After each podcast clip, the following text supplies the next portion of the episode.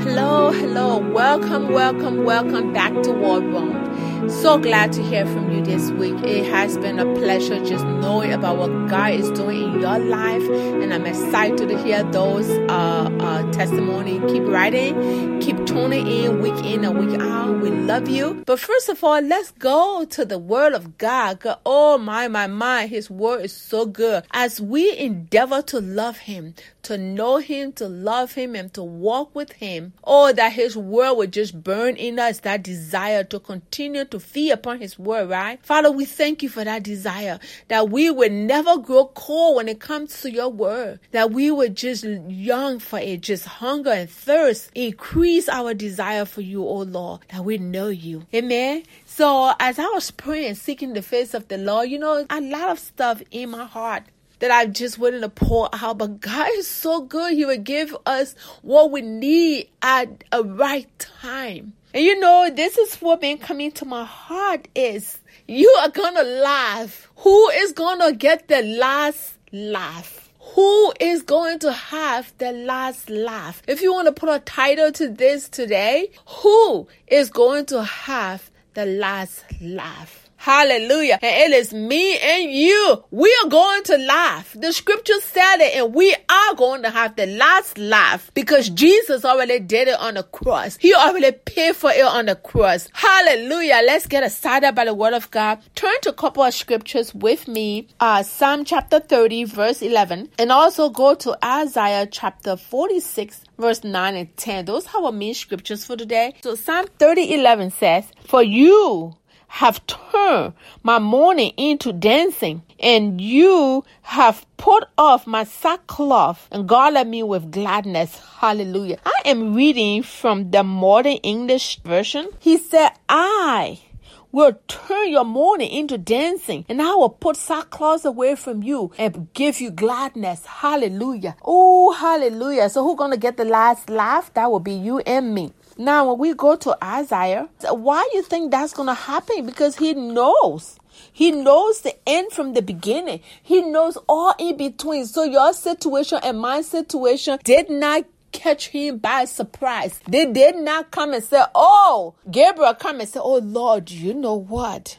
Juanita had this bad problem or Jessica had this really terrible problem. She doesn't know how to get through. And the Lord being like, oh, turn on the lights. We got a problem. No, no, no, no, no. He knows the beginning. He knows the end. And he says, you are coming out. You are going to be triumph. So listen to the word. So Isaiah chapter 46 verse 9 says, remember the former things of old for I am the Lord or I am God, and there is no order.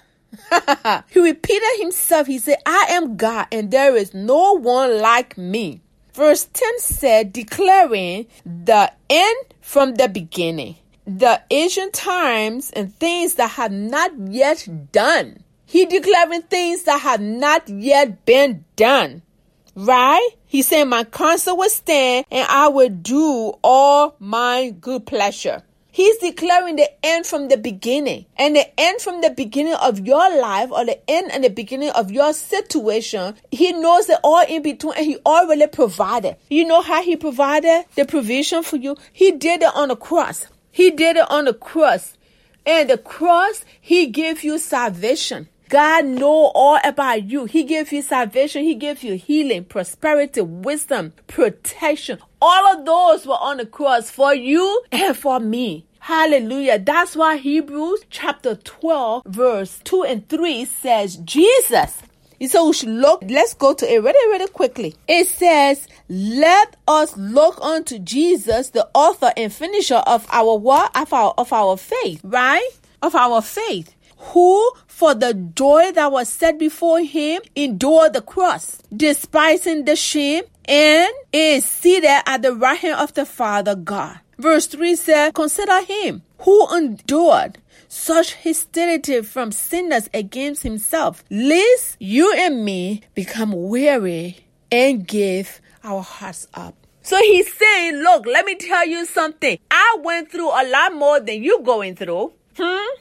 I went through a lot more. And if I can go through, I want you to remember, don't lose heart because you're coming out. You, you know, your situation. I don't know what situation you're facing right now, but God know the situation. He know the inside out, right? He knows all about that situation. The same way he endured the cross with joy, seeing us getting saved, seeing us reaching the world. That's the same door he wants us to see ourselves going through whatever situation it is, going past our situation, coming on the other side with joy.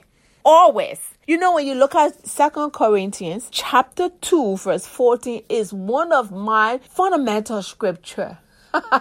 oh, I, I'm telling you, I have to shout about this one because this one is really good. You know, after we don't get Jesus going through the cross for us and providing everything and God knowing the end and the beginning of every situation we come across. But look at what he said. Why you think we're going to laugh? Because he said, chapter 2 and verse 14, he said, Now thanks be unto God who always, amen, not a half of the way, two thirds of the way, always cause us to triumph in Christ Jesus. Hello, always cause us to triumph. You know, professional around us might say it is too late. You have no need to be alive. Your life is in. You don't have any reason to live, you know, or your children are on drugs, right? Your finances are really the barrier is sitting down on top of you. You can even see your way out. You just got out of college. You can even find a job after going through four or six years of college, you can't even find a job.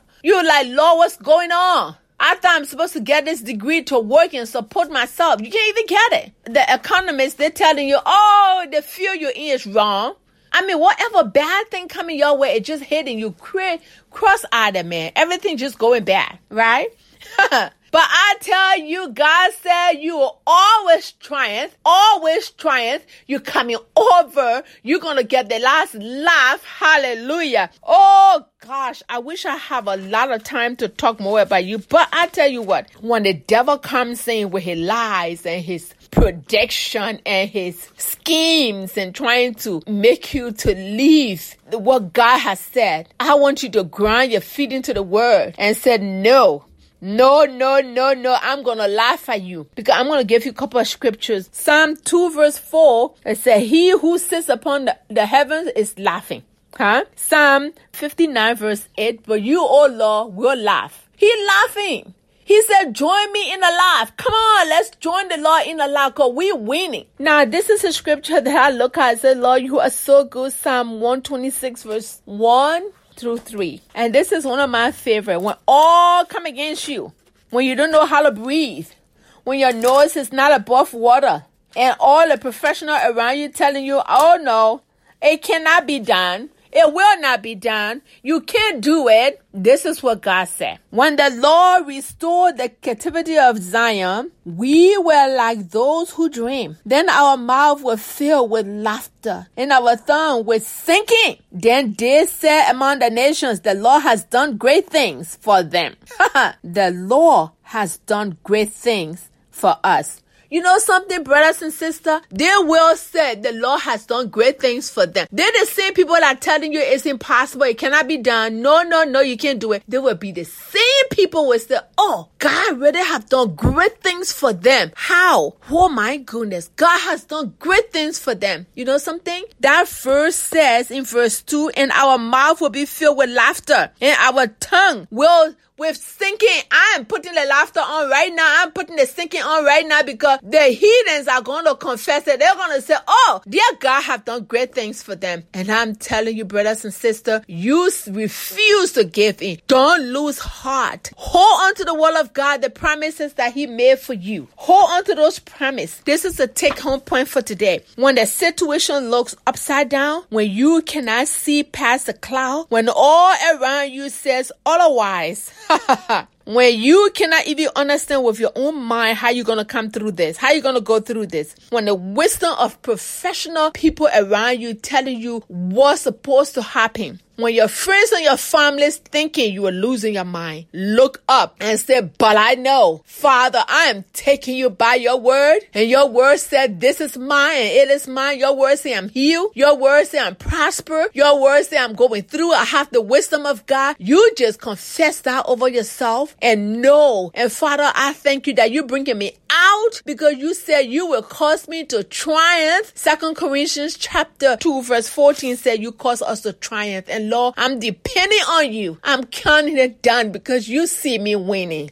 You pay on the cross and I'm winning through you. Thank you, Lord, for your faithfulness. You camp on that. I tell you, God will make sure personally to address your situation on a personal level like He always has done. Hallelujah. Thank you for joining me. Oh, my brothers and sisters, God is so good. So I know the enemy is going to come. I know he's going to bombard your mind. But remember, God will cause you to win. Just take Him by His word. Know Him today for yourself. Hallelujah. Amen. Join me back in next week.